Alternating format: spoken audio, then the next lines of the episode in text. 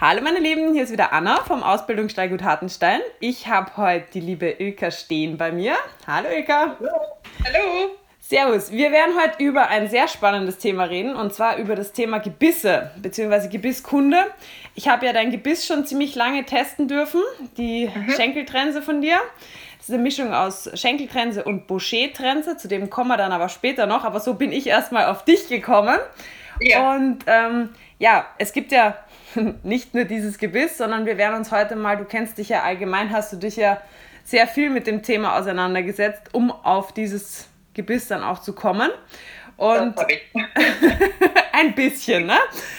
Und da freue ich mich jetzt sehr, dass wir einfach mal so ein generell Fragen stellen können zum Gebiss, bisschen Gebisskunde machen können, auch weil ich glaube, da fehlt es an ganz vielen Ecken und Enden, weil es gibt ja, ja Gebisse wie Sand am Meer. Für jedes Problem ja. gibt es drei Gebisse, die dein Problem mhm. ganz easy lösen werden. genau.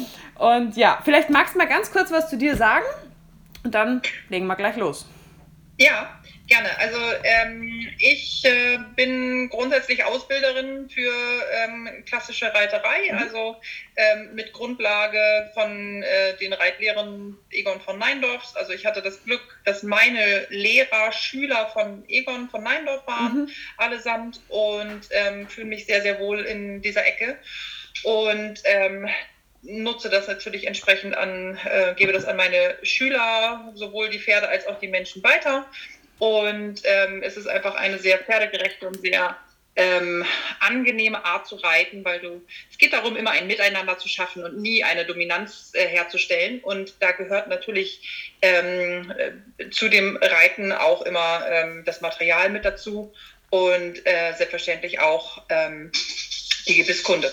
Mhm. Und das äh, ist irgendwann eins meiner Haupt- und meiner Lieblingsthemen geworden, weil ähm, die, das Wissen um die Gebisskunde ist einfach so schlecht hm. äh, und so gering, dass ich mich da sozusagen drauf gestürzt habe und mir alles erlesen habe, was ich konnte und alles äh, mir so viele Pferde angeschaut habe, so viele Mäuler angeschaut habe. Ähm, ich ähm, habe äh, sehr guten Kontakt zu einer rein äh, Pferdezahnärztin mhm. und habe das Thema mit ihr auch nochmal durchgesprochen äh, äh und bin da auch nochmal zu äh, ganz neuen Erkenntnissen mitgekommen. Ähm, man wundert sich, was das Gebiss alles für Verletzungen machen kann im Maul. Das ist wirklich, ähm, war mir selber gar nicht so klar. Und umso wichtiger ist es, dass man einfach ein bisschen mehr Verständnis davon mhm. hat. Ja, na, sehr spannend. Ich glaube, da kann man sich auch wirklich ein Lebenswerk draus machen aus dem ja. Thema, gell? Also mega, finde ich mega spannend. Ja, du machst ja auch Gebissvorträge. Vielleicht genau. starten wir einfach mal so mit den absoluten Grund-Basic-Geschichten. Was gibt es ja. für Typen von Gebissen, so die ja. Gro das Grobe, Materialien, genau. Brechungen. Also ähm, mir ist mal ganz wichtig, es gibt ähm, eine, eine Vielzahl an Gebissen und eine Vielzahl an Materialien, aber im Endeffekt ähm, äh, aus dieser Flut heraus ähm, reicht es eigentlich, ähm, ein bisschen Basiswissen zu haben. Und zwar, mhm. ähm, wenn wir über Material sprechen, dann geht es in der Regel darum, dass wir ähm, über nickelfreies oder nickelhaltiges Material mhm. sprechen. Das ist gar nicht so schwer voneinander zu unterscheiden, wie man immer denkt. Ähm, man muss wissen, dass Edelstahl immer Nickel enthält. Also Edelstahl mhm. ist ähm, ein Gemisch aus, also eine Legierung, eine Metalllegierung aus ähm, Stahl, Eisen, also als, ach, Entschuldigung, aus Eisen, äh, Nickel und äh, äh, äh Eisen-Nickel-Stahl. oh ich hink ich selber, Entschuldigung. Äh, Edelstahl hat immer Nickel. Mhm. Das ist das Wichtige dabei. Egal welches Edelstahl. Ja. Also Edelstahl kann ganz viele verschiedene ähm, ähm, Metalle enthalten. Aber es enthält auf jeden Fall immer Nickel. Mhm. Ähm, das ist oft nicht schlimm, gerade wenn man ein hochwertiges Gebiss kauft, ähm, hochwertig im Sinne von ein Markengebiss. Mhm. Ähm, ist die Legierung in der Regel so gewählt, dass das Nickel nicht freigesetzt wird. Okay. Das ist, äh, führt jetzt zu weit, wie das möglich ist, aber ähm, tatsächlich ähm, gibt es Legierungen, äh, die das Nickel einfach nicht wieder loslassen, sozusagen. Da muss man sich dann auch keine Gedanken übers, mhm. über, über, das Nickel machen. Ähm, die nickelfreien äh, Materialien sind immer nur von Markenherstellern zu bekommen. Mhm. Ähm, das heißt, wenn ich äh, das Problem habe, zwischen Argentan und Aurigan zu unterscheiden, brauche ich da gar nicht weiter drüber nachdenken, weil Aurigan gibt es nur vom Sprenger. Mhm. Fertig aus. Fertig. Also okay. ist, wenn ich keinen Sprengergebiss habe, habe ich keinen Aurigan. Das ist ganz einfach. Das ist eine Eigenmarke, okay. die ist patentiert und ähm, entsprechend, ähm, also ich finde es immer noch, ich kann mich den ganzen Tag darüber aufregen, dass man den Namen so ähnlich wählt. Das ist einfach so blöd, ähm, weil wir Reiter einfach dazu doof sind. Also ja, nehme ich mich jetzt nicht aus. Man hört es halt und denkt sich, ja. Genau, hm. Da ist auch mhm. einen Moment gebraucht, äh, ja. äh, Argentan und Aurigan unterscheiden. Ja. Aber wie gesagt, wenn es um nickelfrei geht, ist es immer ein Markengewiss. Und mhm. so ziemlich jeder Markenhersteller hat nickelfreie ähm, äh, Materialien. Mhm in der Verwendung. Das sind immer Kupferlegierungen, das heißt, sind immer ein bisschen golden. Mhm. Ähm, das Argentan, also das deutsche Silber sozusagen, mhm. äh, also nennt sich Deutschsilber, ähm, ist eine Nickelverbindung auch mit Kupfer. Die ist halt, das ist halt so gemein, weil die nicht nur ähnlich aussieht, sondern auch sich ähnlich anhört. Mhm. Aber ähm, nochmal nickelfreie äh, Gebisse bekommt man immer nur von Markenherstellern. Mhm. So, wenn man das weiß, ist das eigentlich schon gar nicht mehr schwer, das ja. ganze Thema. Und, und nickelfrei wär, würdest du jetzt grundsätzlich schon empfehlen, weil halt nicht so anfällig für irgendwelche Empfindungen. Also ich also empfehle tatsächlich immer Markengebisse mhm. zu kaufen und wirklich Geld in die Hand zu nehmen, ähm, weil ähm, erstens aufgrund der äh, Qualität der Materialien, mhm. äh, zweitens aufgrund der Qualität der Verarbeitung. Mhm. Ähm, es wird sich kein Markenhersteller ähm, die Blöße geben und ähm, schlechte Materialien herstellen oder schlechte ähm, äh, Gebisse herstellen, wenn ja. sich da äh, zwei Pferde äh, das Maul äh, dran zerschneiden. Und das passiert tatsächlich, dass mhm. an den Maulwinkeln die Kanten so schlecht verarbeitet ja. sind ja. bei billigen Gebissen, dass ähm, die Pferde sich da reell verletzen. Ähm, das äh, kann sich ein Markenhersteller überhaupt nicht erlauben. Ein Nicht-Markenhersteller, dem ist das scheißegal. das weiß kein Mensch mehr, von wem das Gebiss war ja. und ähm, wird sich da nicht weiter darum bemühen. Also ja. es macht Sinn und das gilt allerdings für alle Materialien, das gilt auch für Sättel, das gilt auch für alles andere. Ja. Es lohnt sich immer, Geld in die Hand zu nehmen für die Pferde. Also zum einen zum Erhalt der Pferde, zum anderen ist teuer kaufen in der Regel billiger, weil man billige Sachen in der Regel mehrfach kauft. Ja. Dazu halt auch noch die Pferde potenziell kaputt machen. Ja. Ne? Also deswegen, ich empfehle einfach Markenware zu kaufen. Ja. Ähm, was hältst du? Da gibt es doch jetzt so Porzellangebisse. Was, was sagst du dazu? Puh. ähm, da, da fange ich ein bisschen an zu, äh, zu schlottern, weil ähm, in meiner Welt ähm, ist Porzellan kein Material, was ich im Pferdemaul haben möchte.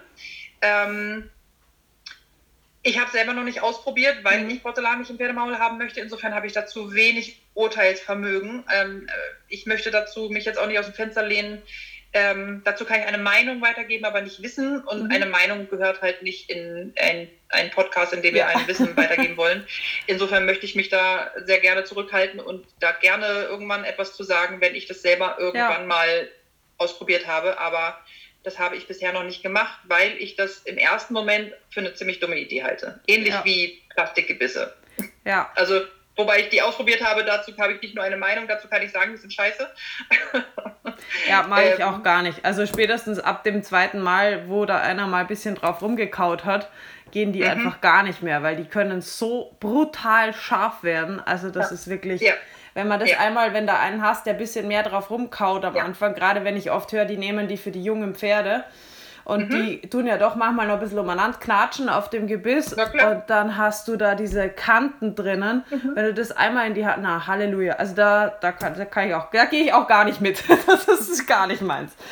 Ja, ähm, bei den Plastikgebissen hast du auch oft einen Kern drin, ne? dass du entweder ein Draht als Kern ja. hast oder eine Kette als Kern. Ja. Und bevor du merkst, dass das Pferd das mhm. durchgebissen hat und du auf der Kette reitest, ist es in der Regel zu spät und die Zunge ist verletzt. Und äh, zudem kommt auch noch, du darfst auch nicht vergessen, es ist halt ein Plastik und Plastik hat äh, Weichmacher drin.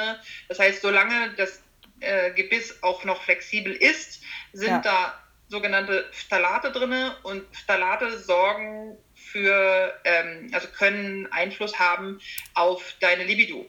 Okay. Also bei den Pferden genauso wie bei den Menschen. Das heißt, okay. wenn man viel aus Plastikflaschen trinkt, kann das tatsächlich einen hormonellen Unterschied machen mhm. für uns Menschen.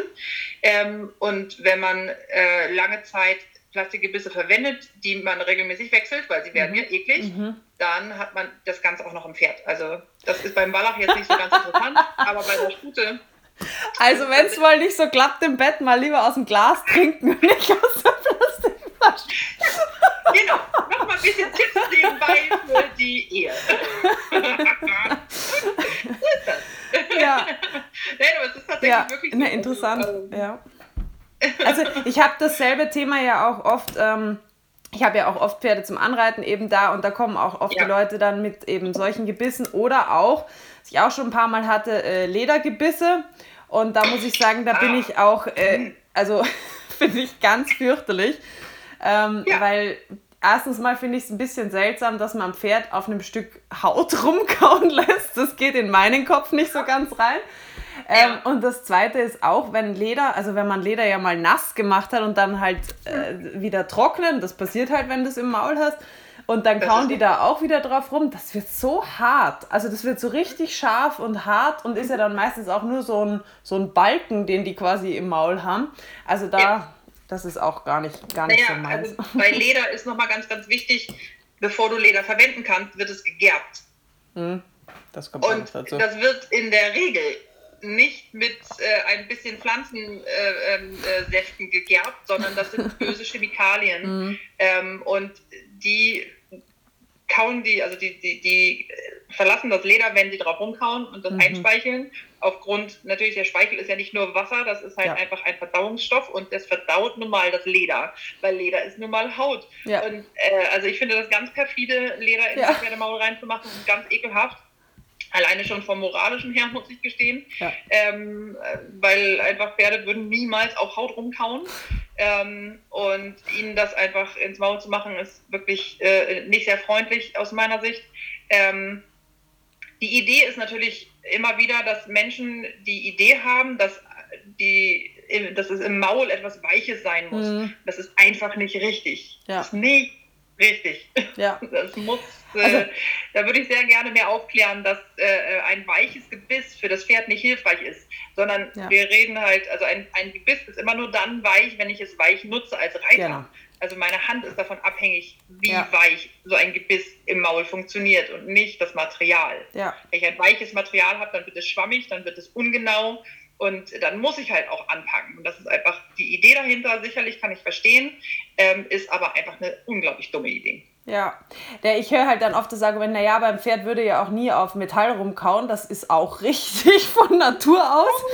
Oh, ja, frag mal meine Junghengste, wie oft die hier an, an den Toren ihre Zähne wetzen, die blöden Idioten. Und nein, die sind nicht eingesperrt, könnten auch Gras essen und solche Geschichten. Aber sie kauen sehr wohl ja. auf Holz rum und sie kauen auch sehr ja. wohl auf, äh, auf Metall rum. Ähm, aber. Ja, aber also ich sage mal so, das ist für mich immer so kein Argument, dass ich jetzt sage, ja, also natürlich ist Reiten, wenn wir dann den Weg gehen, ist Reiten immer unnatürlich. So, Punkt. Und Ganz genau so sieht es aus. Ich finde immer, das ist so oft so eine Ausrede, was heißt eine Ausrede oder so ein bisschen ein wenn man ein bisschen Angst hat sozusagen vor dem Gebiss, weil man weiß, okay, die Hand ist nicht so gut, wie sie sein sollte, keine Hand der Welt ist so gut, wie sie sein sollte, bla bla. Aber es entnimmt einem halt immer nicht die Verantwortung, dass man halt an seiner Hand arbeitet. Punkt, Ende aus. Ja? Und Absolut nur weil ich jetzt da Leder oder Gummi oder was der Teufel was reinschnall oder auch eben gebisslos, ändert das nichts an der Tatsache, dass ich halt die Verantwortung ja. habe, an mir zu arbeiten. Und das ist, glaube ja. ich, so oft. Ja, äh, ähm, aber gebisslos ist tatsächlich nochmal ein ganz wichtiges Thema. Ähm, die Idee ist ja von ganz vielen Leuten, dass Gebiss, also dass Pferde, die mit äh, Schwierigkeiten haben, ans Gebiss mhm. zu treten und so weiter, dass sie besser auf einer gebisslosen Zäumung laufen. Das ist aber einfach nicht richtig. Ähm, das ist, äh, es gibt nichts einzuwenden gegen gebisslose Zäume, aber ähm, wenn ich scheiße reite mit Gebiss, ja. dann reite ich nicht besser ohne Gebiss. Ja. Und ich, also mein eigener ist wahnsinnig gebissempfindlich. Das ist einer der Gründe, warum ich so viel über Gebisskunde weiß, weil ich etwas brauchte, ja. womit er endlich läuft. Und er läuft bei meinem eigenen Gebiss nicht. Das darf ich dir gerne offiziell mal sagen. Mein eigenes. Pferd mag mein Gebiss nicht. Und es ist okay für mich, auch wenn ich es ganz schade finde. Aber das ist so. Was er noch viel schlimmer findet, sind aber gebisslose Zäume. Ja. Also wenn ich dem komme mit irgendetwas Gebisslosem und die meisten gebisslosen Zäume sind nun mal äh, mit Hebelwirkung ausgestattet, ähm, dann wird der mir so wütend und nein, nicht erst, wenn ich den Zügel annehme, ähm, dass der gar nicht reitbar wird. Also das mhm. ist ähm, super unterschiedlich von Pferd zu Pferd und man muss immer sehr individuell gucken ja. bei jedem Einzelnen. Manche ja. Pferde laufen sehr gut auf dem bisslosen Zaum, ja. andere wieder nicht. Also es gibt einfach keine pauschalen Aussagen, ähm, was, was äh, Pferde brauchen und was eben nicht. Man kann nur theoretisch da ein bisschen hintergucken. Genau. Nee, das sage ich auch immer, weil ich habe ganz oft Leute, die sagen, ja, ich will den, aber ähm, Gebiss mit Gebiss oder ich will den ohne Gebiss reiten. Ja. Das ist sehr schön, aber du bist nicht alleine. Ihr seid zu zweit. Ja, du bist dein Körper. Und, ähm, das sagst du halt auch immer. Ja. Ich weiß nicht, wie oft ich das immer wieder sage, vergiss nicht, es ist sein Körper. Er gehört ja. dir nicht. Ne? Also sei respektvoll mit dem Körper deines Pferdes, weil er gehört dir nicht. Also, ähm, nee, ist richtig. Ähm, ja, okay, warte mal. Jetzt müssen wir nur mal ganz kurz wiederholen, weil ich bin schon wieder raus. wir haben, wir haben, wir haben nickelfrei, wir haben nickelhaltig. Also grundsätzlich genau. würdest du jetzt ja eh sowieso, also Markengebisse, die eigentlich immer nickelfrei sind. Also also, äh, zum, also natürlich sind nicht alle Markengebisse nickelfrei, aber bei ja. einem Markengebiss ähm, kann ich mich mehr darauf verlassen, ähm, dass ähm, die Verarbeitung anständig ist und dass die Legierung mhm. anständig mhm. ist. Also wenn ich je billiger ich kaufe, desto teurer wird es hinterher, weil mhm.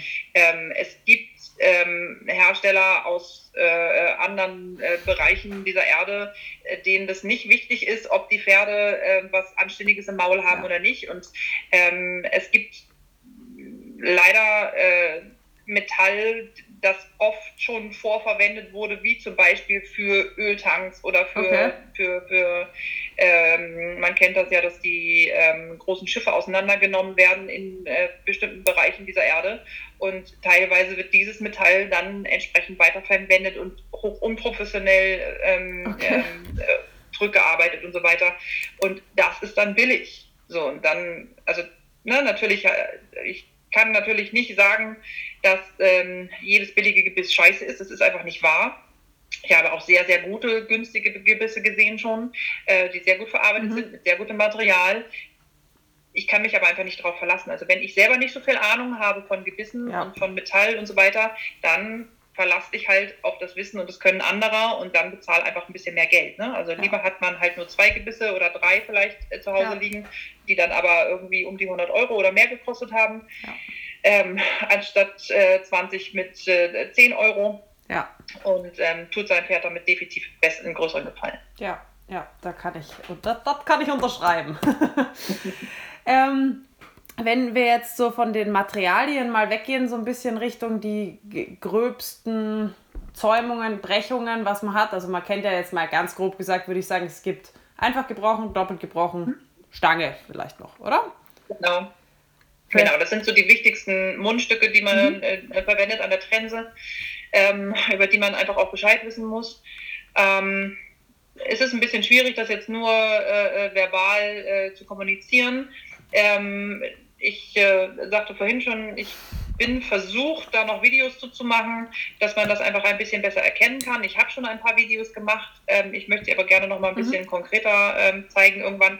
Deswegen werde ich das jetzt nur mal so vor mich, vor mich hin sagen. Und, das ist gut. Jetzt hast du eine, wir, wir machen dir jetzt ein bisschen Druck. Wo kann man denn dann diese Videos sehen? Oh, das ist fies. ähm, das hängt so ein bisschen davon ab. Ich bin ja gerade erst umgezogen auf einen größeren Hof und ich habe gerade ganz viele Pferde hier, die ich versorgen muss. Ähm, es kommt so ein bisschen darauf an, wann sich das hier etwas eingespielt hat. Ähm, mir hilft Hitze sehr, weil dann kann ich nämlich äh, nicht, äh, reite ich nicht so gerne, sondern kann andere Sachen ja. tun. Oder anderes schlechtes Wetter, das ähm, äh, verhindert, dass ich aufs Pferd komme. Ähm, aber ich plane das ähm, zum Ende Sommer, Anfang Herbst äh, dann auch im Kasten zu haben. Und, äh, und es geht mir da um einige Themen, also nicht nur Gebisskunde, ja. sondern auch äh, Sattelkunde mhm. und ähm, Exterieurbeurteilung und äh, viele, viele, viele andere Themen, die ich noch auf, in, die, Kamera bringen möchte. Ähm, aber Gebisskunde wäre natürlich da jetzt erstmal. Ja. Ganz, ganz, ganz, ganz. Wo kann man die, hast du eine Homepage oder hast du einen YouTube-Kanal oder wie, wie? Beides, ja, natürlich. Also ähm, äh, zum einen habe ich äh, die Seite vom Shop Mhm. Ähm, da wird es natürlich gerade um speziell um ja. gehen. Ähm, der Classic Horse Shop die verlinkt, die würde ich dann alle mal, also deine ganze Kanäle verlinke ich dann einfach mal unten genau, in, den, in den Show Notes. Und natürlich habe ich auch noch eine klassische Reitausbildung in Verstehen-Seite mhm. und ähm, ich habe auch einen YouTube-Kanal, ähm, Instagram und Facebook natürlich auch. Auch dort äh, werdet ihr die Videos dann finden und da findet ihr auch schon einiges, aber ja. halt noch nicht alles. Okay, sehr aber gut. Komm, versprochen. Top. Also, mal ganz kurz ähm, zum Thema Stange. Das wird sehr viele interessieren, ähm, weil ähm, sehr, sehr, sehr häufig sehr, sehr viele Leute im Moment anfangen, mit Stange zu reiten. Und ich kriege immer die Pest aus einem ganz einfachen Grunde. Ähm, ich muss mir mit der Stange immer klar machen, dass ich mit der Stange immer gleichzeitig beidseitig einwirke. Ähm, wir haben eine Kraftübertragung von rechts nach links äh, und von links nach rechts, wenn ich dort keinen Bruch im Mundstück habe. Das heißt, ein junges Pferd, dem ich beibringen möchte, sich zu stellen und zu biegen, und das möchte ich unbedingt, weil Stellung und Biegung ist einfach das Wichtigste, was wir haben, um das Pferd gerade zu richten, um die natürliche Schiefe zu korrigieren, so gut wir können. Das wiederum sorgt für ein gesundes Pferd. Das heißt, ohne Stellung und Biegung kein anständiges Reiten. Wenn ich also ein Pferd habe, das die Hilfen noch nicht kennt und ich gebe dem eine Stange ins Maul, egal ob mit oder ohne Hebelwirkung. Ich gehe jetzt von ohne Hebelwirkung aus, weil die Hebelwirkung hängt dann vom Seitenteil und von der Kinnkette ab. Habe ich keine Kinnkette, habe ich übrigens keine Hebelwirkung, ganz am Rande, ähm, unabhängig vom Mundstück. Ähm, wenn ich also am rechten Zügel annehme oder anhebe, so wie ich es gerne tue, ähm, und flexioniere und das Pferd im selben Moment auf der anderen Seite auch eine, einen Impuls bekommt, dann weiß es einfach nicht, was es tun soll, wenn es das nicht schon gelernt hat. Ähm, aus diesem Grunde ähm, ein, äh, das, das, Nutzen einer Stange für ein junges Pferd möchte ich hier unbedingt ähm, nicht empfehlen. Ähm, um das Pferd auszubilden, ist immer ein gebrochenes Gebiss die richtige Wahl. Ich möchte hier noch nicht unbedingt sagen, ob einfach oder doppelt. Das ist tatsächlich sehr pferdeabhängig. Ähm, am Rande erwähnt, äh, einfach gebrochen ist bevor, zu bevorzugen, weil es grundsätzlich anatomisch korrekter sitzt, wenn ich die Zügel annehme. Und wir müssen uns auch nichts vormachen. Junge Pferde machen manchmal Blödsinn und wir können nicht immer mit zwei Fingern reiten, so gerne wie wir das immer wollen, dass wir die Pferde den ganzen Tag mit Wertebäuchlern bewerfen. Manchmal steigen die, bocken die, springen zur Seite. Wir verlieren unseren Sitz. Wir Menschen sind ja auch nicht äh, in der Lage, immer äh, nur fein zu reiten. Das ist einfach Unsinn. Und ich möchte gerade bei einem jungen Pferd eine Trense nutzen, die das Pferd versteht und die das Pferd in, im Fall der Fälle nicht verletzen kann. Mhm. Deshalb möchte ich von der Stange unbedingt abraten bei jungen Pferden. Das heißt nicht, dass eine Stange, eine Stange schlecht ist. Ich reite sehr gerne mit Stange. Mhm. Ähm, aus einem Grunde, der ganz profan ist. Ähm, ein ausgebildetes Pferd kann sich an einer Stange, die ich übrigens immer einhändig reite, weil sie nun mal immer gleichzeitig beidseitig wirkt, mhm. also wirke ich auch gleichzeitig beidseitig ein. Mhm. Ähm, das geht nur einhändig. Wenn ich ein ausgebildetes Pferd unter mir habe, das ich einhändig reite, das kann sich an einer Stange wundervoll abstoßen. Das kann eine Stange wundervoll auf der Zunge tragen, das nämlich die Idee ist. Mhm. Das kann es aber erst, wenn es bereits ausgebildet ist und sich nicht mehr an der Hand abstoßen muss mhm. sondern dass ich auf dem Sitz reiten kann, dass ich an den Schenkeln reiten kann und dass eben nicht mehr die Hand benötigt. Ein junges Pferd benötigt die Hand unbedingt. Mhm. Okay, ich höre nämlich ganz oft, also das Argument, ich reite auch sehr ungern meine jungen Pferde, also was heißt ungern, ich reite meine jungen Pferde eigentlich die ersten paar Male immer gebisslos an, äh, weil ihnen das einfach für, da bin ich jetzt aber noch nicht im Bereich, ich, im Bereich, ich stelle da hier groß, sondern wir biegen ab, wir halten an, solche Geschichten. Ja. Und ähm, habe damit auch ganz gute Erfahrungen gemacht. Allerdings habe ich danach immer eine, ja, also was heißt immer, ist immer ein blödes Wort, aber meistens eine einfach gebrochene Stange, wie, äh, einfach gebrochenes Gebiss. Eine, aber es ist eine einfach gebrochene Stange. Es ist nicht mal so schlecht. ist ja wahr. Ah, ahinige Stangen nehme ich da. Ahinige. So. Ähm, oh je. Ähm, und ich muss sagen, ähm, ich habe schon auch bei, bei Pferden, die tatsächlich schon länger geritten worden sind, aber noch kein korrektes Gebissverständnis haben, das Problem gehabt, dass wenn die Leute dann auf Stange umsteigen wollten, dass man eigentlich erst gemerkt hat, oh oh, ups, da funktioniert aber was überhaupt nicht. Ja? ja? Also es ist auch ganz, es ist auch ganz interessant, ähm, dass jetzt nicht einmal nur beim jungen Pferd, sondern selbst bei Pferden, wo man denkt, ja, der kennt es, der wird seit Jahren geritten und der hat ja ein Verständnis dafür entwickelt. Wenn es nicht korrekt ist, dann, dann ja. also ist da teilweise wirklich, dass sie sich total blockieren auf der Stange, dass die total überhaupt nicht mehr wissen, wohin mit ihrem Genick dann. Mhm. Und ähm, da ist eben oft das Argument, wenn ich Schüler habe, die kommen mit einer Stange, dass sie sagen, ja, meine Hand ähm, ist halt unruhig oder ich traue mir das noch nicht zu und deswegen möchte ich eine Stange, weil ich habe eben gesehen, dass das, oder ich, ich stelle mir das so vor, dass das, das Gewicht meiner Hände einfach äh, ebenmäßiger auf die ganze Breite der Zunge halt verteilt. So. Das ist ja ähm, auch nicht falsch. Ja.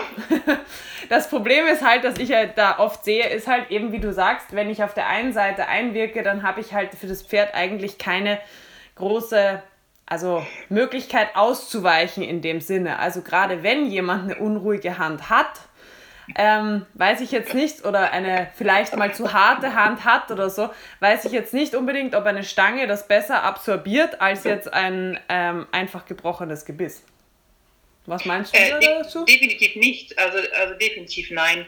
Ähm, das Problem ist natürlich, dass ähm, äh, wie gesagt, wenn ich ein Pferd habe, das noch nicht gelernt hat, äh, mit dem Gebiss reell umzugehen, mhm. dann muss ich ein Gebiss wählen, mit dem ich das dem Pferd möglichst gut erklären kann. Mhm. Und das geht einfach nicht vernünftig ähm, auf einer Stange, weil ich nicht einseitig einwirken kann. Ich muss aber einseitig einwirken, um den Unterkiefer anzusprechen, um die Zunge anzusprechen, um das Genick anzusprechen und ähm, nochmal äh, tiefer in die Biomechanik reingesprungen. Ich kann mit dem gleichseitigen Zügel das gleichseitige Hinterbein ähm, kontrollieren. Das ist natürlich für Otto Normalreiter, der jetzt nicht gerade irgendwie ständig Pferde ausbildet, ein bisschen ähm, ähm, äh, abstrus gesagt ähm, und führt zu weit, das jetzt mhm. zu erklären. Aber es ist tatsächlich so, dass man ähm, das Hinterbein ansprechen kann mhm. über den einseitigen Zügel. Das geht mhm. auf der Stange einfach nicht. Und deswegen ist eine Stange ähm, nur für ein Pferd nutzbar, wenn ich das Hinterbein schon über den Schenkel ansprechen kann, beziehungsweise über, über die Kreuzhilfe mhm. und vernünftig über, das, über den Sitz, dass das Pferd gelernt hat, dem Becken zu folgen und nicht mehr der Hand. Ja. Und ähm, deswegen nutze ich für junge Pferde immer einfach gebrochene Gebisse ähm, einfach gebrochene Gebisse haben den großen Vorteil, dass wenn ich den Zügel annehmen muss, und das passiert nun mal ab und zu bei einem jungen Pferd, ähm, beidseitig, dann legt sich das Gebiss um den unempfindlichsten Teil der, der Unterkieferäste herum, und zwar seitlich.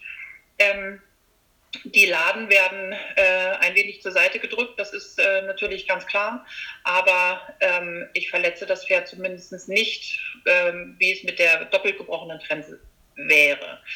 Die doppelt gebrochenen Gebisse sind so gebaut, dass der mittlere Teil der, ähm, also der, der, der, der dritte Bruch sozusagen, also der dritte mhm. Teil in der Mitte, sich genau zwischen die Unterkieferäste legen kann und dort nicht nur die Zunge fixiert zwischen den Unterkieferästen, sondern auch auf den oberen Teil draufdrückt, der sehr, sehr dünn und sehr, sehr empfindlich ist bei Pferden. Mhm.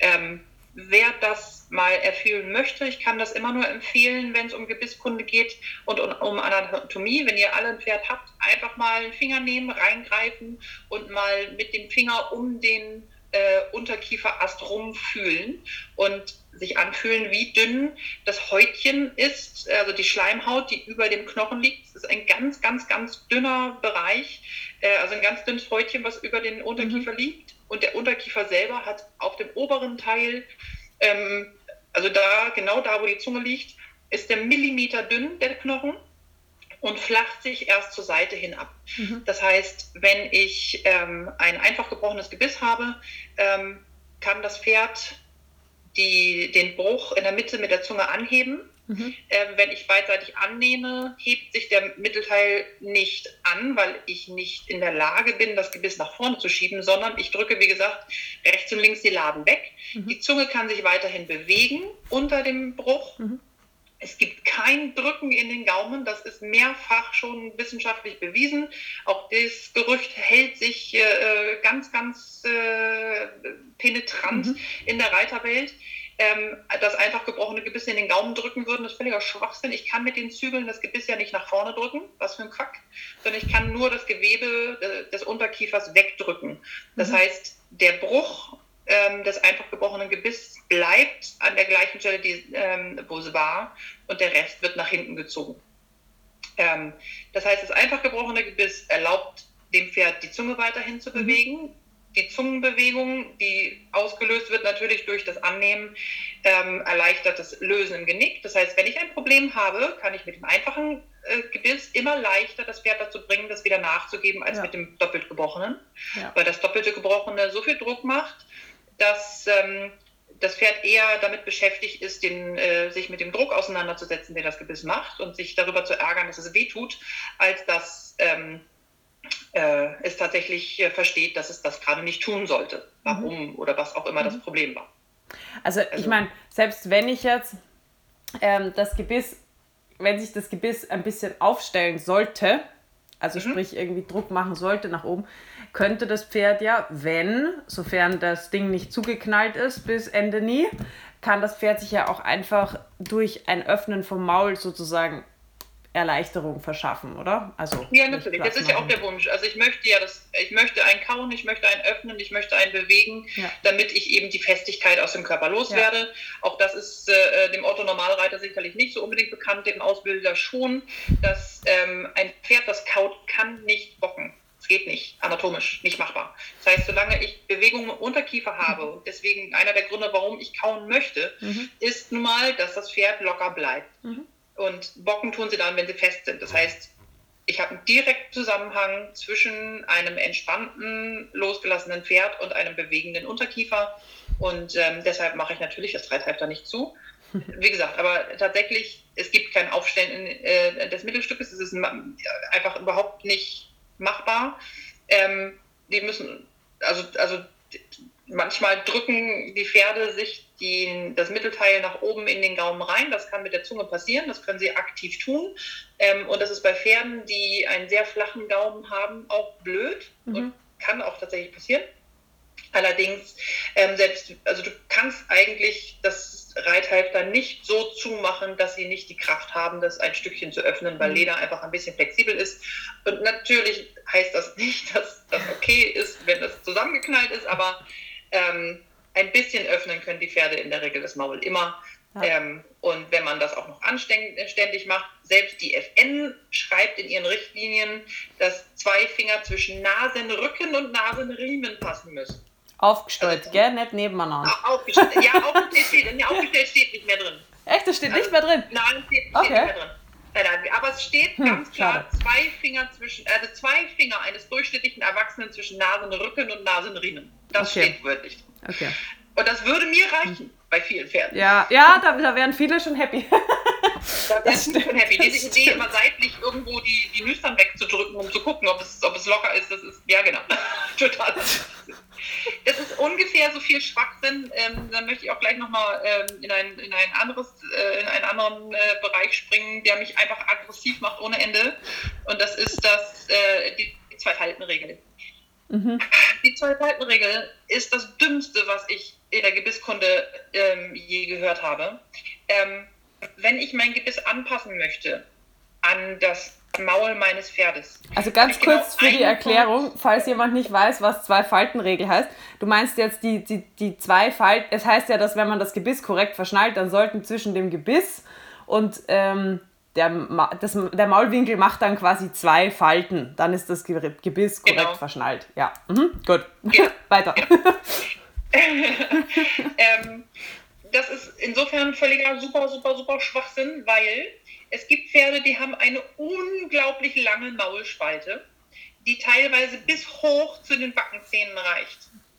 Das gibt es. Das mhm. ist für das Pferd, solange du das nicht reiten möchtest, mit Gebiss völlig unerheblich, wie lang seine Maulspalte ist. Aber wenn ich ein Pferd habe mit einer elendig langen Maulspalte und dann zwei Falten in den Maulwinkel noch reinmachen möchte, dann habe ich das Gebiss zwischen den Backenzähnen. Backenzähnen, ja.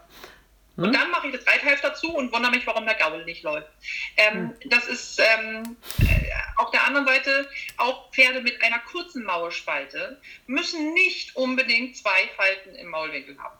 Ne? Also mein eigener mal wieder zum Beispiel hat eine, also ich glaube, das sind 10 cm, wenn überhaupt, Maulspalte, die ist so kurz, ist ein riesen Oldenburger, ein riesen Vieh von 700 Kilo, ein winziges Mäulchen, ja. winzig. Ja. Wenn ich dem auch nur eine Falte hochziehe, wird der sauer. Er kann das nicht leiden. Und ähm, ich muss gucken zum Anpassen, dass ich, ähm, wenn ich das Gebiss reinmache, ähm, mache ich seitlich den Maulwinkel auf, bei jedem Pferd. Ich gucke immer nach und sorge dafür, dass er anfängt, mit, dem, mit der Zunge das Gebiss vor und zurück zu schieben. Das ist das, was wir mit Kauen meinen, mhm. wenn wir Kauen sagen auf dem Gebiss. wäre. Also gemeint ist nicht, dass sie das hochziehen zwischen die Backenzähne und drauf rumkauen, auch wenn das manche machen, sondern es geht immer darum, die Pferde ziehen sich das Gebiss mit der Zunge, also mit, ähm, das gibt in der Zunge eine, eine kleine Falte, wo sie sich die, das Heu hinziehen und da mhm. eine Heurolle bauen. Mhm. Alle Pferde tun das. Und nachdem sie eine Heurolle gebaut haben, schieben sie sich das nach hinten zwischen die Backenzähne. Mhm. In diesem Bereich, wo die Zunge diese Heulrolle bauen kann, gehört das Gebiss hinein, weil sie dort das Gebiss tragen können. Mhm. Das heißt, es ist ein Bereich, der dazu äh, gebaut ist von der Natur, dass dort eine Heulrolle liegt. Deshalb hat auch jedes Pferd den Platz im Maul, ein Gebiss zu tragen, mhm. weil eine Heulrolle ist in der Regel dicker als ein Gebiss. So, so viel einmal dazu. Mhm. Das heißt, ich gucke immer in das Maul rein, ob das Pferd das Gebiss mit, dem, mit der Zunge hoch und runter bewegen kann und beim Hoch- und Runter bewegen weder an die Backenzähne stößt, noch an die Hengstzähne oder Schneidezähne. Mhm. Alles andere interessiert mich nicht. Es ist mir völlig egal, wie viele Falten. Ich habe auch Pferde, da sind vier Falten im Maulwinkel, weil es nicht anders geht. Das ist okay, wenn es nicht anders geht. Ähm, ist allerdings sehr, sehr selten. Die meisten haben gar keine Falte im Maulwinkel. Ähm, weil, wenn ich fein reiten möchte, dann kann ich nicht, bevor ich anfange zu reiten, schon Druck machen. Mhm. Ich mache also so wenig Druck wie irgend möglich. Das gilt auch für den Maulwinkel oder gerade für den Maulwinkel, weil ich möchte natürlich, dass mein Pferd auf eine kleine Hilfe reagiert. Wenn der Maulwinkel durch das Anheben, durch das Gebiss schon so überreizt ist, dass der, ständig das Gewebe gespannt ist, weil das ist das Einzige, was passiert. Also diese Falten, das klingt immer so harmlos, aber ich spanne ja den Maulwinkel mhm. schon an.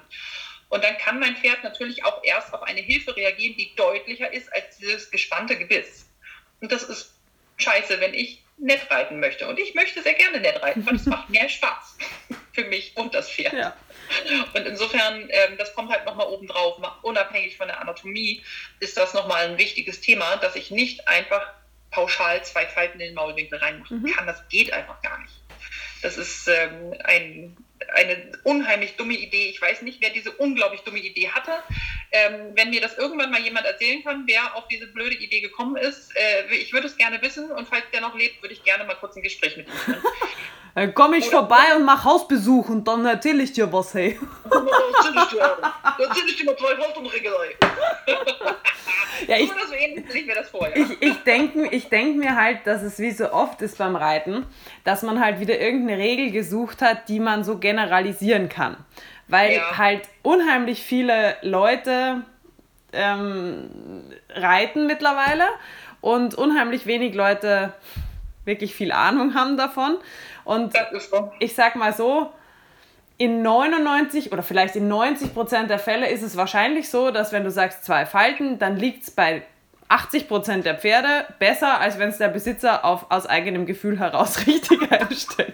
Also ist jetzt mal mein, meine Idee dahinter, weil das, so erkläre ich mir ganz viele Regeln, die sich so halt im Laufe der Zeit so durchgesetzt haben, dass wahrscheinlich irgendeiner gemeint hat, okay, wir müssen irgendeine generelle Regel, Regelung finden, wo sich der Depp orientieren kann. Und das hat sich dann halt durchgesetzt.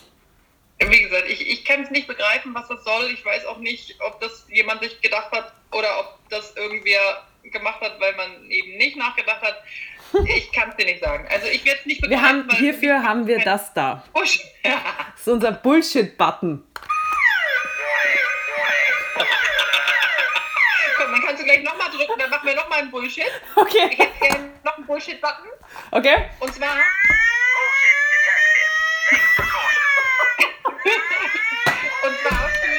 Jetzt kann ich Weiche, doppelt gebrochene, dicke Wassertrense. Ja. Du kannst nur eine Wei also eine dicke, doppelt gebrochene Wassertrense wird heute noch als, äh, als Remontentrense verkauft. Da krieg ich Oberpest. Das ist der Worst Case für ein junges Pferd.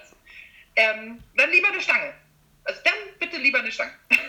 Weil ähm, die Wassertrensen ähm, sind grundsätzlich ähm, so schwammig im Maul, dass die Pferde, die permanent hin und her arbeiten, die, kommen, die können da super, super leicht ihre, Zunge drüber schieben, was junge Pferde nun mal tun, weil sie wissen es noch nicht besser.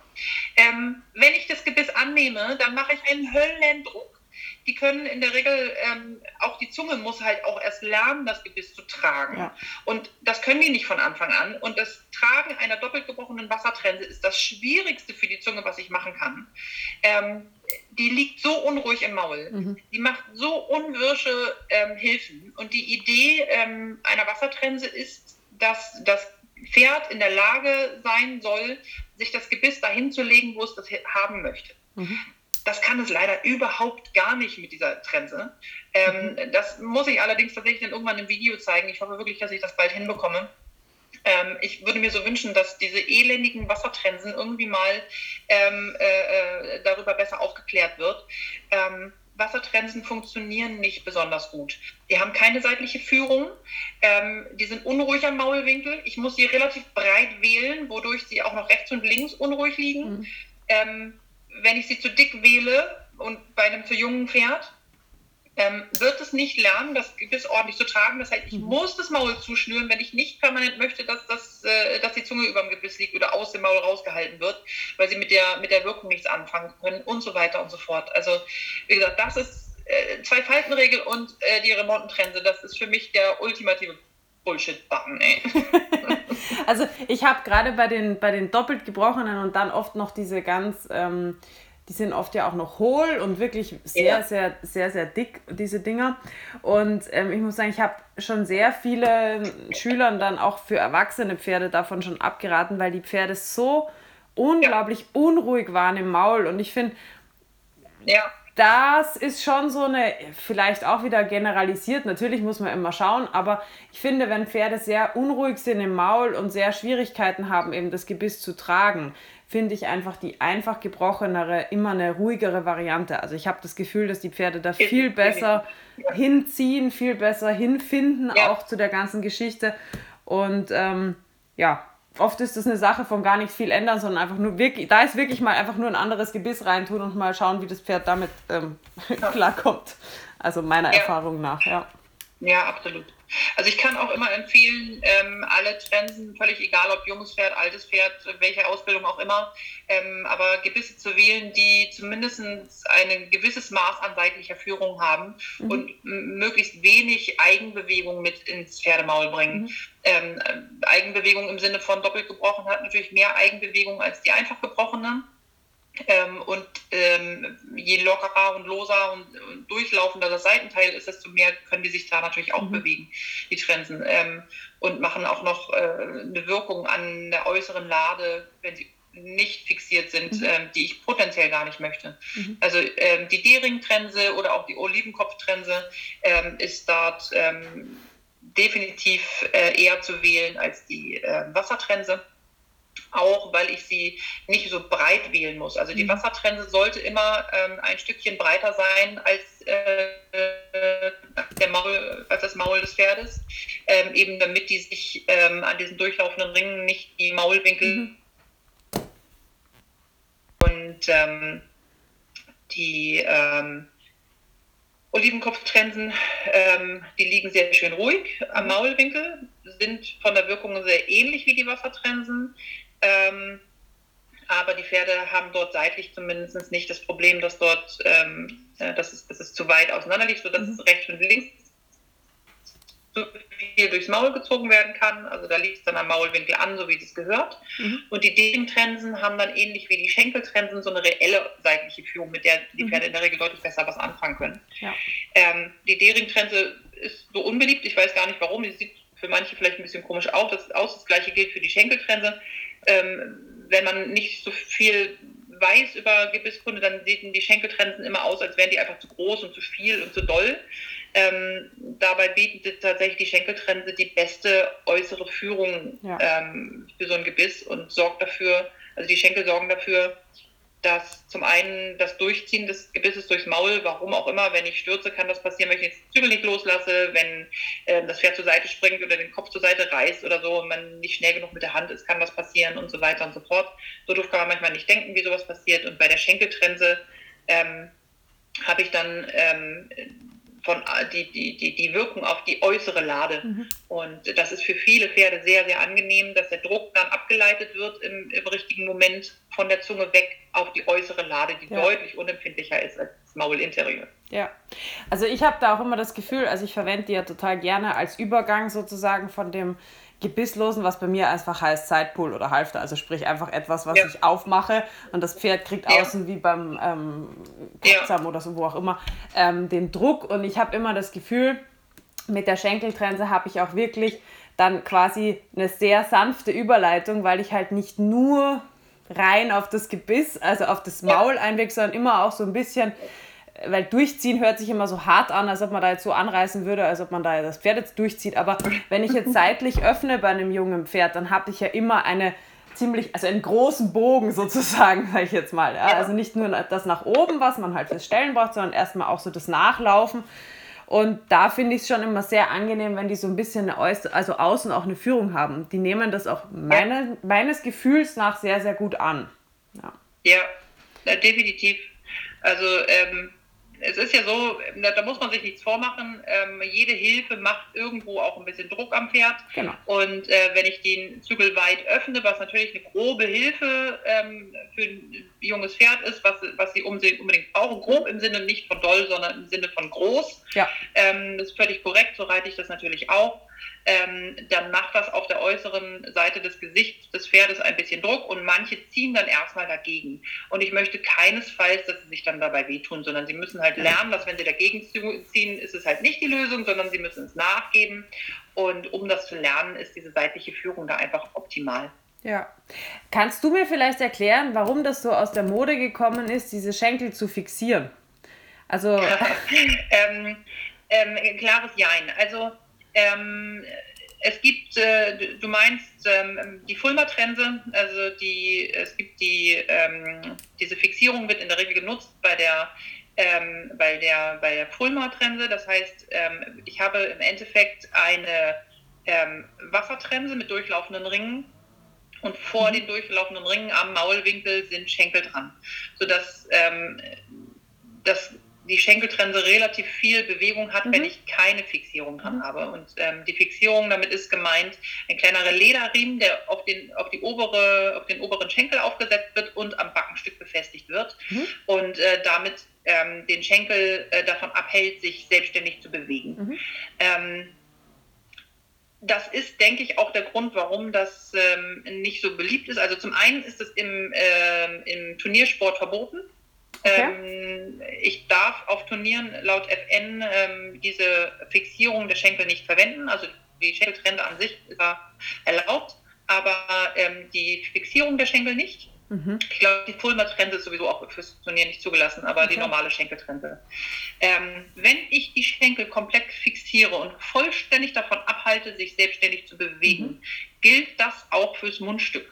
Mhm. Das heißt, ich stelle das Mundstück auf, mhm ich fixiere den Schenkel ähm, je nachdem, wo ich, an welche Position ich das, das Lederriemchen an den Schenkel ansetze, mhm. ähm, fixiere ich den Schenkel relativ steil oder relativ flach. Und ähm, wenn ich den falsch drauf mache, ähm, den Lederriemen, dann kann es mir passieren, dass ähm, der untere Schenkel parallel zum Maulwickel verläuft und die Pferde mhm. sich den unteren Schenkel ins Maul ziehen. Maul ziehen. Mhm das reicht schon, wenn sie nur einmal das Maul, also die Lippe unten etwas öffnen. Das mhm. kann dann passieren, weil ähm, beim Annehmen der Zügel legt sich der untere Schenkel an den Unterkiefer an. Mhm. Und wenn der, wenn der Schenkel falsch fixiert ist, dann haben sie danach den Schenkel in der Unterlippe drin. Und das wird eine ganz unangenehme Angelegenheit. Mhm.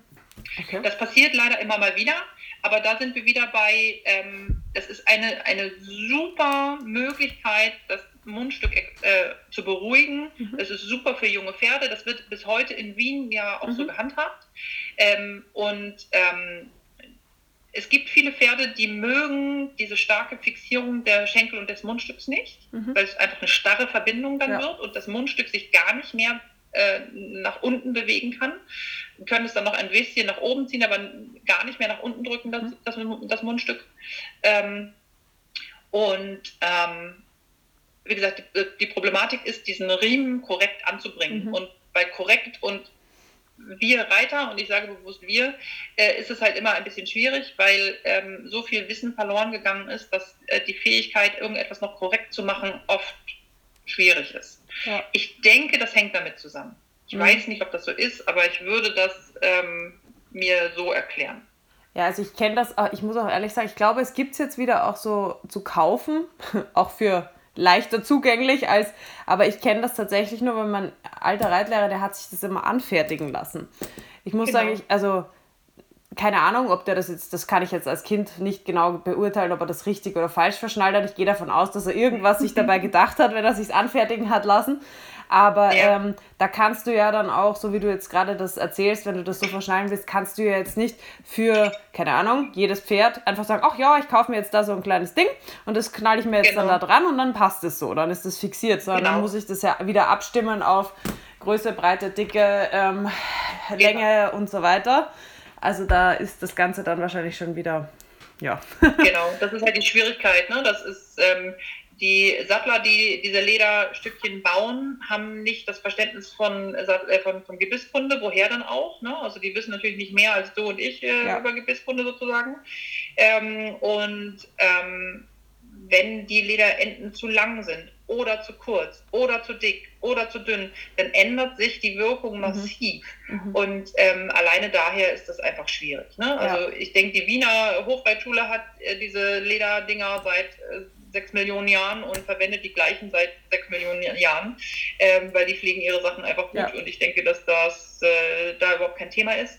Wobei ich auch schon dort das ein oder andere Mal gesehen habe, dass die unteren Schenkel doch sehr nah am Maulwinkel liegen mhm. und ich immer wieder denke, na, das Lederstückchen müsste ein bisschen versetzt werden, bitte. Ja. Also, ähm, wie gesagt, ich denke, das hängt damit zusammen. Ja. Okay, gut, jetzt haben wir schon einen Haufen durch. Ähm, vielleicht noch mal ganz kurz, weil das ja auch auf, also ich habe ja jetzt viel auch wirklich zum Anreiten tatsächlich da, dein Gebiss verwendet, sehr erfolgreich. Mhm. Und das, ist ja, das ist ja quasi eine Kombination aus der Boucher-Trense und aus der Schenkeltrense. Also es ist ein, genau. es sieht auf den ersten Blick sieht es für mich aus wie eine Schenkeltrense und hat halt quasi genau. so eine kleine extra Öse. Ähm, ich habe es auch schon mal bei mir vorgestellt, also wenn ihr es euch mal anschauen wollt, entweder bei dir im Shop oder halt ähm, bei mir habe ich, hab ich auch einen Beitrag dazu. Und ähm, ja, vielleicht magst du mal ganz kurz ähm, erzählen, was du, warum du die zwei kombiniert hast. Also Schenkeltrense haben wir ja jetzt schon so ein bisschen angerissen. Boucher, das heißt übrigens nicht Baucher. Ich habe so oft schon gehört, dass die Leute denken, das heißt Bauchergebiss, weil es so einen kleinen Bauch unten dran hat. Nein. okay, das höre ich auch zum ersten Mal. Wie geil ist das denn? Ja, ich okay. habe auch sehr lachen müssen. oh nein. Okay, aber komm, die Idee ist niedlich. Die finde ich also, auch. Nein. Fand ich auch nett. Also, Uh, okay, also ich fange tatsächlich ein bisschen an zu stottern, das ist ja großartig. Also die Idee finde ich großartig. Nein, also die Boucher-Trense heißt Boucher-Trense, weil sie äh, äh, namentlich äh, zu François Boucher äh, gehört. Das ist ein Nachname, der mit dem Bauch nicht viel zu tun hat, weil der Mann war sehr schlank und er hatte zwar einen Bauch, aber nicht auffällig. Ähm, es war ein eher äh, äh, schmales Wesen, ähm, der Herr Boucher. Und er würde sich wohl im Grabe umdrehen, wenn wir seine Trense noch mehr Baucher nennen. Also, oh. ähm, ja, ich habe auch tatsächlich schon gehört, und das von Gebissherstellern, äh, dass es Baucher heißt, äh, weil ein Deutscher, das ist ein Deutscher gewesen. Und ich bin immer, Leute, ihr, ganz ehrlich, also lieber den Mund halten, als Schwachsinn erzählen, okay? Also, es war Boucher, Franzose. es war ein Franzose. Ähm, er hieß François mit Vornamen und äh, war ein äh, sehr äh, kritisierter Reiter, ein bis heute schwer diskutierter Reiter. Der eine ähm, sehr spannende Reitlehre ähm, geschrieben hat in verschiedenen Ausführungen. Äh, kann man sich mit beschäftigen, kann man es auch lassen. Ähm, es gibt ähm, ganz viel, was ähm, interessant ist äh, an seiner Reitlehre. Da möchte ich gar nicht so, so viel drauf eingehen jetzt, aber ähm, was ich mir immer aus äh, oder gerne aus dieser Reitlehre herausnehme, ist, dass er sagt, ähm, wenn ich Pferde ausbilden möchte, dann kann ich das leichter, wenn ich morgens und abends eine Viertelstunde arbeite, als wenn ich einmal am Tag zwei Stunden arbeite. Das finde ich großartig. Das ist der Weg, wie junge Pferde wahnsinnig schnell lernen. Dass niemand die Zeit hat, so oft zu arbeiten, okay, oder die, die wenigsten. Ja. Aber tatsächlich kann ich es empfehlen, wenn du einem Pferd was beibringen möchtest, mach es morgens und abends für einen kurzen Moment und nicht äh, bis zum Erbrechen irgendwie ähm, äh, Egal. Das ist nochmal ein anderes Thema. Also die Boucher-Trense ähm, ist ein wundervolles Gebiss. Ähm, ich gehe jetzt mal davon aus, dass man weiß, wie die aussieht. Die hat einen Oberbaum, ähm, aber keinen Unterbaum. Man nennt sie auch B-Ring-Trense, weil sie wie ein B gebaut ist. der Oberbaum ähm, ist bei der Boucher-Trense so lang, weil bei François Boucher ähm, wurde die verwendet zusammen mit einem, einer bestimmten Zäumung. Ähm, François Boucher hat sich von seinen Sattlern immer die Backenstücke miteinander verbinden, äh, verbinden lassen mit einem Ganaschenriemen. Mhm. Ähm, und wenn ich die Backenstücke mit einem Ganaschenriemen verbinde und die Boucher-Trense mit dem Oberbaum verwende, ähm, dann bekomme ich eine Wirkung auf den oberen Unterkiefer. Mhm.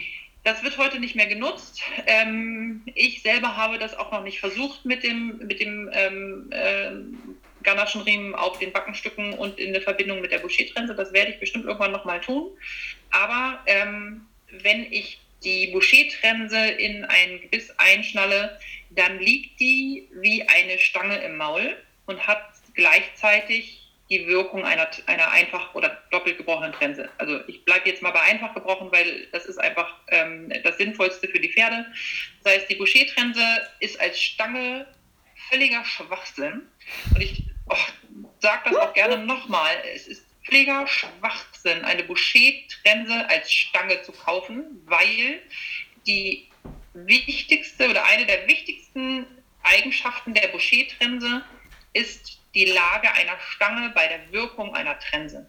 Mhm. Und die Trensenwirkung verliert die Boucher-Trense in dem Moment, wo ich sie zur Stange, also wo ich das Stangenmundstück verwende. Ähm, wird leider zurzeit sehr gerne äh, forciert, dass das das einzig wahre ist. Ähm, die zweite Wirkung, die, die, die der Oberbaum ähm, bei der Boucher-Trense hat, ist, dass, ähm, wenn ich die Zügel annehme, sich das Mundstück anhebt nach oben in die Maulwinkel und nicht nach unten auf die Zunge, wie das bei allen mhm. anderen Trensen der Fall ist. Ähm, und ich damit das, den Maulwinkel flexioniere und durch die Flexionierung ein, schnellere, äh, ein schnelleres Nachgeben ähm, der, äh, des Unterkiefers und damit wieder der Bewegung der Zunge und damit wieder des mhm. Nachgebens der gesamten langen Muskelkette bis in den Schweif habe. Ähm, das ist wieder Biomechanik, aber ähm, das sei jetzt einfach mal so dahingesagt, das müsst ihr mir jetzt einmal glauben. Ähm, das Zweite, was die Boucher-Trense durch die aufwärtende Wirkung tut, ist eine leicht aufrichtende Wirkung. Das heißt, ähm, die Pferde legen sich da weniger gerne einfach auf die Hand, weil sie sich dann nicht am Unterkiefer abstützen können, sondern die Wirkung geht dann mehr in den Maulwinkel mhm. nach oben und hebt damit auch mechanisch ein wenig den Kopf an nicht so viel, dass ich damit ein äh, Problem bekomme, weil wenn ich über die Hand das Gesicht, äh, das Maul des Pferdes anhebe, dann habe ich ein Durchfallen im Rumpf. Das ist nicht der Fall, sondern ähm, die Wirkung ähm, im Maul selber ist einfach eine andere, mhm. eine für die Pferde am besten verständliche. Mhm. Das heißt, ähm, ich selber habe zwar das die Boucher-Schenkeltrense gebaut und äh, oder äh, die, die Wirkung mir so zusammengereimt, dass ich das äh, an Stüppen weitergegeben habe. Stüppen baut es tatsächlich alles so, wie ich das haben möchte. Mhm. Stüppen ist nur der Hersteller, die haben nichts mit der Entwicklung zu tun mhm. gehabt. Ähm, die Idee dazu hatte allerdings meine liebe Praktikantin Xenia, ähm, die irgendwann mit mir im Auto fuhr und ähm, nachdem sie eine ganze Weile sehr still war, ähm, sich zu mir drehte und sagte, du Ilka, mir ist aufgefallen, alle deine Pferde, die du unterrichtest, laufen entweder mit der Boucher-Trense oder mit einer Schenkeltrense. Kann man da nicht ein Gebiss draus machen? Und es war so, hm, was für eine gute Idee. Ja. Und danach hat es noch einige Jahre Entwicklung gedauert ähm, und äh, zum Glück habe ich einen äh, kleinen Bruder, der ist Metallbauer, der hat mir so viele Schenkelgrenzen erst Praktisch. Ich liebe, ja, also Familie ist ja großartig. Ähm, man, kann sie für immer für irgendwas benutzen. ähm, der hat mir so viele Schenkelgrenzen verschweißt und ver, ver, verhackstückt, ich weiß nicht, wie viele im Müll gelandet sind, mhm. weil ich dachte, ach, das ist ja voll einfach ist es nicht gewesen. Es kommt wirklich so auf einen Millimeter drauf mhm. an, dass eben der Schenkel unten, der untere Schenkel ordentlich liegt, der obere Schenkel ordentlich liegt, das Mundstück trotzdem ruhig im Maul liegt äh, und so weiter und so fort. Ähm, und die seitliche Führung des Schenkel da ist und ähm, wie gesagt die ruhige Lage des, äh, des Mundstücks im Maul da mhm. ist, ähm, trotzdem die Pferde das Mundstück bewegen können und auch den, der Schenkel sich bewegen kann, aber nicht zu viel und nicht zu wenig. Also es war wirklich ähm, Tüftelei. Eine große Geschichte und ähm, aufgrund dessen, dass ich einfach äh, große Tüftelei, aufgrund dessen, dass ich mich ähm, äh, mit Gebisskunde so sehr auseinandersetzen musste, alleine wegen meinem eigenen Pferd, ähm, habe ich dann irgendwann das Verständnis dafür entwickelt, warum, das Wie und wo und was genau sein muss, bis ich dann dieses Gebiss hatte. Und dann zum Glück Stimmen, ähm, also der gute Christoph Autzen, den ich irgendwann auf einer Messe mal erwischt habe und ihm ähm, da den letzten äh, wirklich schlecht geschweißten Prototypen vor die Nase halten konnte und sagen konnte, hier, das funktioniert, das will ich von dir haben.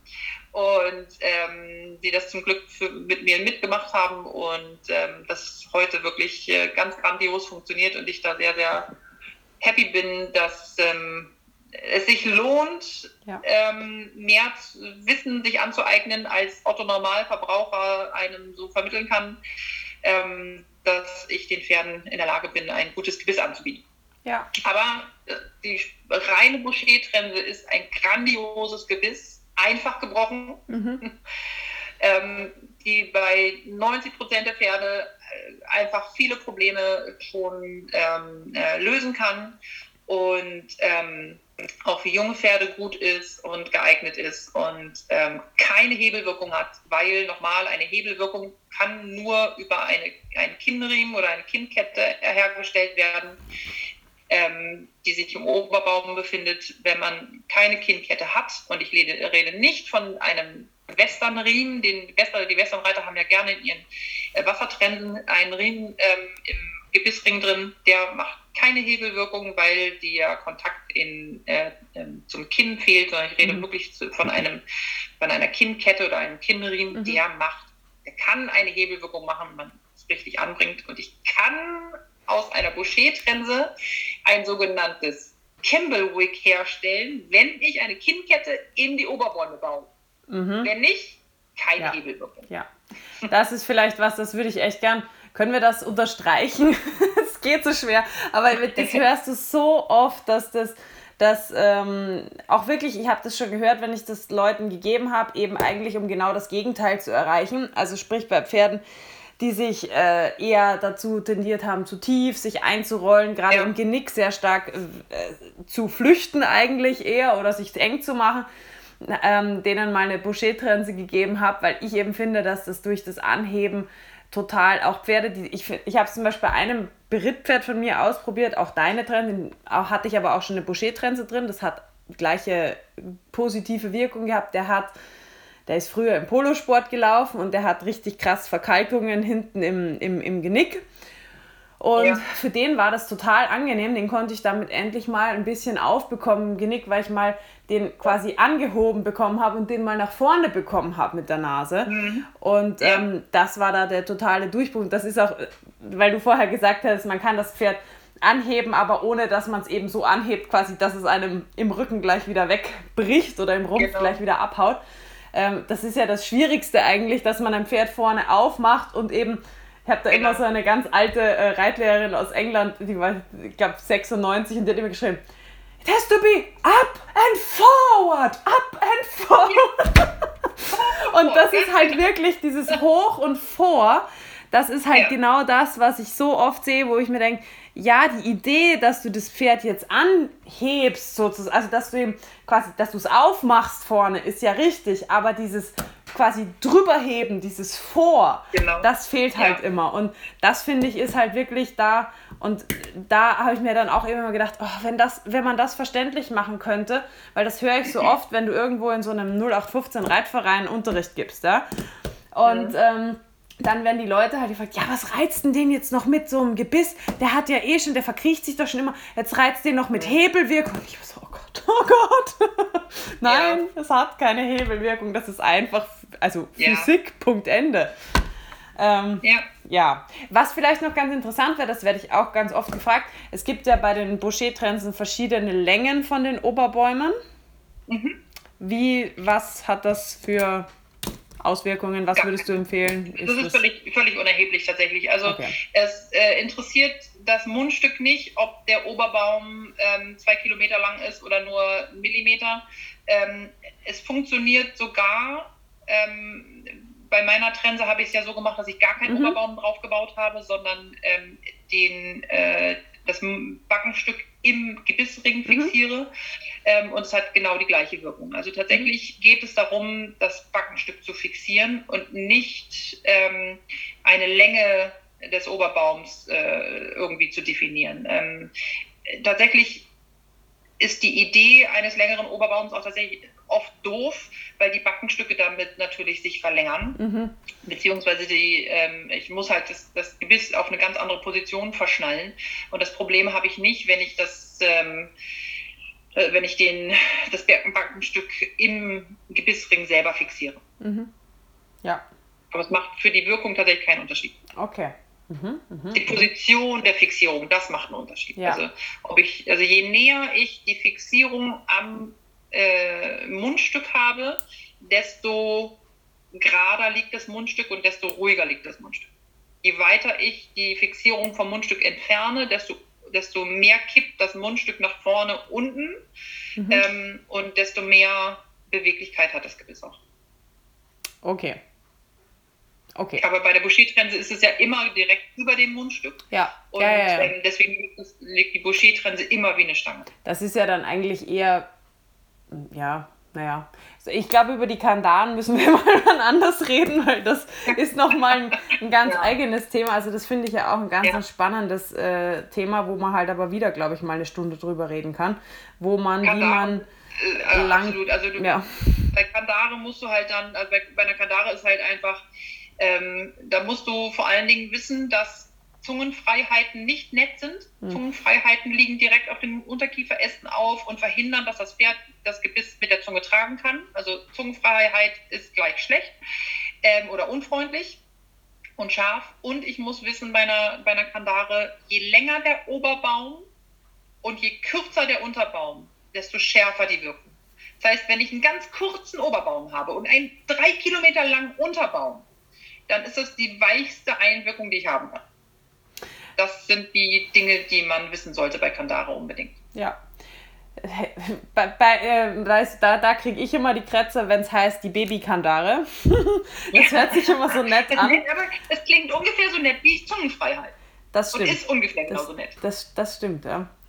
Nee, aber das wäre vielleicht mal ein Thema, wo wir uns nochmal extra gesondert dazu unterhalten könnten, wenn du Lust hast. Sehr gerne. ähm, weil ich glaube, das würde jetzt die Aufmerksamkeitsspanne. Ähm, ich ich habe ja schon so im Kopf. Und ähm, ich glaube, ich weiß schon ein paar Sachen über Gebisse. Und ähm, ich glaube, das wäre jetzt ein bisschen zu viel. Aber ähm, Ja. wir freuen uns auf deine Videos. Nochmal, um ein bisschen Druck aufzubauen. genau. Ansonsten, glaube ich, haben wir jetzt das Wichtigste besprochen. Wir haben die verschiedenen Materialien, verschiedenen Brechungen und Anpassungen. Mundstück, Seitenteile, so die groben. Ich meine, wir können jetzt nicht jedes Gebiss durchbesprechen, was es am Markt gibt. Ich glaube, das ist auch Nein. gar nicht notwendig. Ähm, ja, Boucher-Trense, Schenkeltrense besprochen. Ah, Ich finde, wir haben ganz schön viel gesagt. wir haben ganz schön viel gesagt. Bullshit besprochen. Ganz kurz, ganz kurz am Ende zusammenfassen Mhm. äh, für diejenigen, die bis jetzt durchgehalten haben. ähm, Nochmal ganz kurz zum, zur, zur Anpassung. Ähm, also, Trensengebisse sollten immer von Maulwinkel zu Maulwinkel gemessen werden, sodass die Seitenteile rechts und links am Maulwinkel anliegen, ohne den einzudrücken oder auf einer Seite rauszugucken. Ähm, es gibt einen Unterschied bei der Wassertrense. Die Wassertrense sollte etwas weiter, also mhm. etwas breiter gewählt mhm. werden als von Maulwinkel zu Maulwinkel, damit durchlaufenden Ringe die Mundwinkel nicht verletzen können. Und wenn ich eine Stange nutze, dann sollte sie etwas kürzer gewählt werden ähm, als von Maulwinkel zu Maulwinkel, weil, ähm, der, weil die Zunge ähm, das Gebiss immer im, im Ganzen anheben muss. Und ähm, bei einem gebrochenen Gebiss bildet sich ja dann im Maul selber ein Bogen, mhm. den die Stange nicht bilden kann. Mhm. Das heißt, Stangen etwas kürzer, Wassertrensen etwas länger, alle anderen Gebisse von Maulwinkel zu Maulwinkel. Mhm. Sehr gut. Das war nochmal. Und bei der Höhe immer reingucken, ob es an die Hengszähne oder Backenzähne stößt. Sonst war es das. Sehr gut.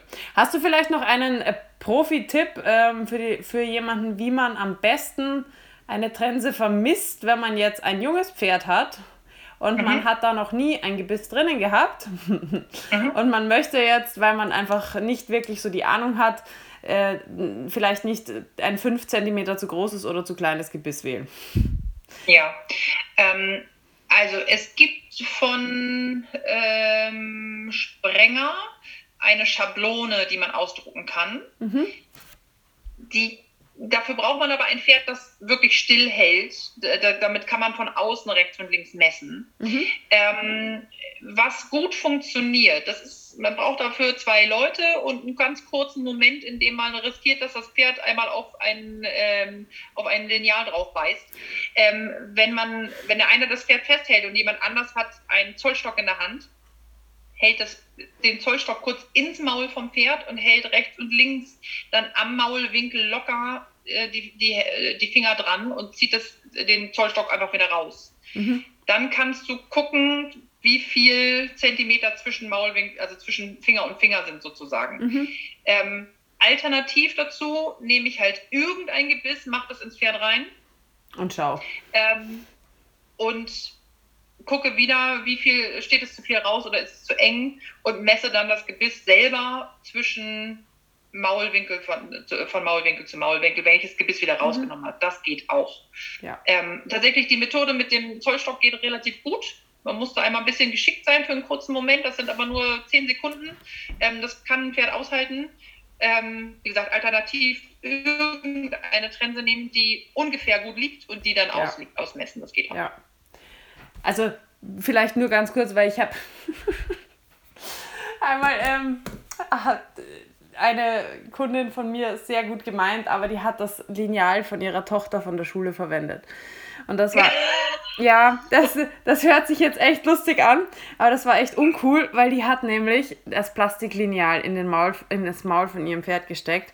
Und das Pferd hat einmal ganz kurz drauf rumgekaut und hatte ja. daraufhin hatten sie dann den Tierarzt da, weil dieses Tierchen sich die Hälfte von diesem Lineal in kleinen zerbrochenen Stücken ja. einverleibt hat. Okay, an, an, so, an solche Ideen denke ich natürlich nicht. Also, also wie gesagt, zu zweit, einer hält das Pferd und dann rede ich von einem Zollstock. Ja. Ich, ich habe noch, ein, hab noch eine bessere mit ähm, äh, Dings, die hat danach sich so ein, da gibt es für ganz kleine Kinder, gibt so bewegliche Plastiklineale. Augen. Und Gummilineal. Gummilineal genau. funktioniert oder auch Bandmaß mhm. geht auch. Stimmt, ja. So so Aber bitte kein Plastik. Ja, ich, deswegen sage ich, man kann manchmal echt gar nicht so blöd denken, wie man dann, ach, das habe ich gerade da, komm, das. Ja. Ups. Ja. ja. ja. Da kommt dann wieder der, der Bullshit-Button zum Einsatz. Ja, okay. Ja. Also, also, also immer ein bisschen kurz vorher drüber nachdenken, das hilft sehr. Also alles, was kaputt gehen kann, Glas, äh, Plastik ja, und so weiter. Okay, Glas ist mal Oh mein Gott. Okay, an solche Ideen, solche Ideen habe ich natürlich nicht. Also, ja, gut, okay. Ja, na gut. Ich würde sagen, wir haben erstmal alles, das Grobe besprochen. Wir machen uns mal einen neuen Termin aus für unsere Kandan, unser, unseren Kandan-Talk. Und ja, kann genau. Sehr gut. Es darf sich auch gerne, wer, wer, wer Fragen hat, darf sich auch gerne immer bei mir melden. Also ich, wenn ich Gelegenheit habe, dann schreibe ich auch zurück oder, oder gehe auch ans Telefon. Ähm, und beantworte auch gerne ähm, jede Frage, die die Menschen dann noch so irgendwie nebenbei haben. Super. Ich werde eh sowieso alles von dir, deine ganzen Instagram und Seiten und äh, alles verlinken. Dann könnt ihr euch da mal ja. durchschauen und der lieben Ilka dann alle Fragen stellen, die ihr noch so habt, die jetzt so aufgekommen sind. also dann, bis zum nächsten Mal. Tschüss. Ja, bis dann, Anna. Tschüss.